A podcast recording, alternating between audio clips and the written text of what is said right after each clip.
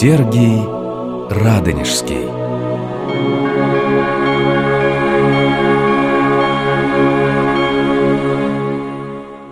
Здравствуйте, уважаемые радиослушатели, дорогие друзья. Я Алексей Светозарский, профессор Московской Духовной Академии. Мы с вами продолжаем разговор о личности и жизни преподобного Сергия Радонежского в связи с юбилеем 700-летия со дня его рождения. Сегодня мы поговорим о преподобном Сергии как возродителе русского монашества. Мы приняли восточную монашескую традицию. Со времени крещения Руси казалось, что тут надо возрождать, если в нашей истории были преподобные Антоний Феодосий, Печерский сон а, печерских святых, чьи жития, подвиги достаточно подробно описаны в том же Киево-Печерском монастыре, что подвижники были в других русских городах, русских княжествах, преподобный Антоний, а, римлянин Варлам Хутынский, скажем, в Великом Новгороде. В каждой земле были свои такие подвижники-иноки. Но ну, для того, чтобы как-то разобраться в этом вопросе, мы обратимся с вами к помощи академика Евгения Всегнеевича Голубинского. В отличие от э, Ключевского, это был совершенно церковный ученый. Голубинский говорит о том, что преподобный Сергий сопоставим с Антонием и Феодосием, особенно с Феодосием, потому что он возрождает монашество общежительное. Отче наш, и же и на небесах, да светится имя Твое, да приедет царствие Твое.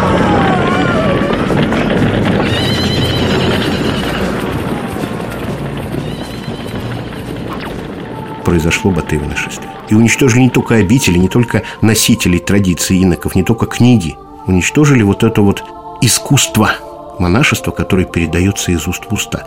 Произошел разрыв традиций, это раз. Второе.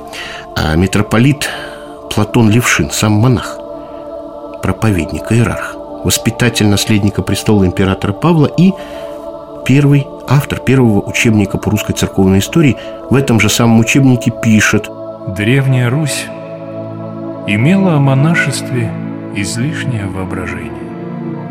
Поскольку монашество есть самый высокий идеал, к нему надо приобщиться хотя бы на смертном одре. Отошла смерть, полегчало мне. Отошла смерть.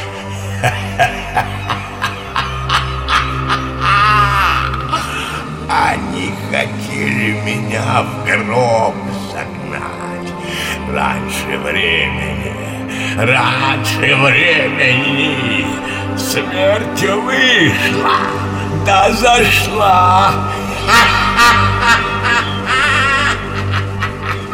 В сцене смертной агонии грозный царь Иван Васильевич принимает схему с именем смиренного инока Иона. Вот оно излишнее воображение – а Голубинский обращает внимание на то, что у нас люди, понимая, что самый верный, хотя и самый трудный путь к спасению – это монашество, а, старались на этот путь вступить, но с тем, чтобы сделать его комфортным, не таким суровым.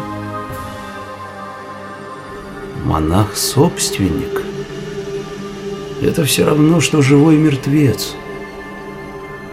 Так естественным путем добро победило зло. В строгих монастырях появляются сначала отдельные кельи, особые, где вот такие вип-монахи проживают.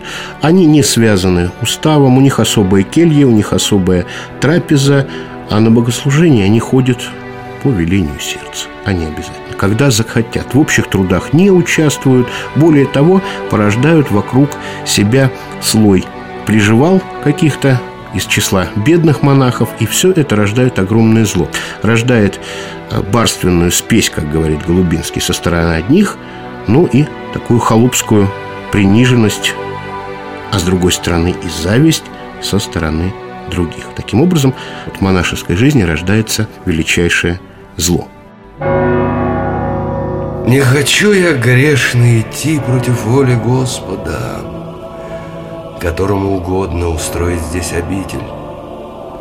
С радостью я принимаю вас. Стройте каждый себе келью. Но да будет вам известно, что если вы пришли сюда действительно работать Господу, то должны быть готовы претерпеть всякую нужду и печаль. Преподобный Сергий возрождает высокий идеал монашества общежительного, когда у монаха нет ничего, он все, правда, получает от общины, ну, а если община скудна, то, ну что ж, все сидят без хлеба, как это и отмечено в житии преподобного Сергия. Такие случаи были нередки, надеясь исключительно на помощь Божию. Поэтому сначала те, кто собирается вокруг преподобного Сергия, кого он с любовью принимает как своих собратьев, те, кто считает его своим наставником, своим авой, они живут на особицу. Есть потрясающий пример в житии преподобного Сергия, как он нанимается к одному из собратьев для того, чтобы пристроить теплые сени к его келье. Делает вот эту пристройку, этот притворчик, получив за свой труд решето гнилых хлебцев. Ну, какие-то заплесневелые сухари, чтобы, значит, вот эту самую плату определенную получить. То есть у каждого все свое. Но постепенно происходит вот этот переход количества в качество. Собравшиеся подвижники, водимые преподобным Сергием, переходят на общежительный устав, не предусматривающий наличие у монаха какой-либо собственности. В древности, будь то иголка или там, если осталось больше двух планет после смерти монаха, уже он считался почти погибшим, и братья молилась за него, если находила там какой-то мешочек с монетками.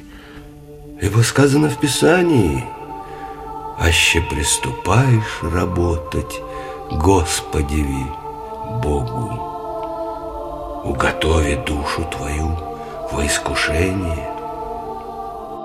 Преподобный Сергий был принципиальным противником того, чтобы монахи выглядели как попрошайки и выходили за ограду обители с протянутой рукой. Зачем нам излишне заботиться о телесных потребностях? Лучше будем всегда уповать на Господа, который пошлет все, что нужно и полезно и душе, и телу нашему. Собравшиеся подвижники, водимые преподобным Сергием, переходят на общежительный устав, не предусматривающий наличие у монаха какой-либо собственности. Но нельзя сломить вот эту традицию, это возможно только постепенно. Какой путь? Ученики, сделавшись совершенными, по благословению преподобного Сергия уходят из монастыря, покидают родной дом, основывают новые обители и там заводят точно такие же порядки, какие ввел преподобный Авва Сергий. Благослови, Авва. Спаси, Господи. Благослови. Спаси Тебя, Господь. Преподобный Сергий, благослови. Спаси, Господи. Благослови, Ава. Иди с миром. Благослови. Спаси Тебя, Господь. Преподобный Сергий, благослови. Спаси, Господь. О том, что такое монастырь в нашей средневековой традиции, в эпоху преподобного Сергия, можно сказать и так, о том, какой была его обитель в первые годы после основания, мы с вами поговорим в следующий раз.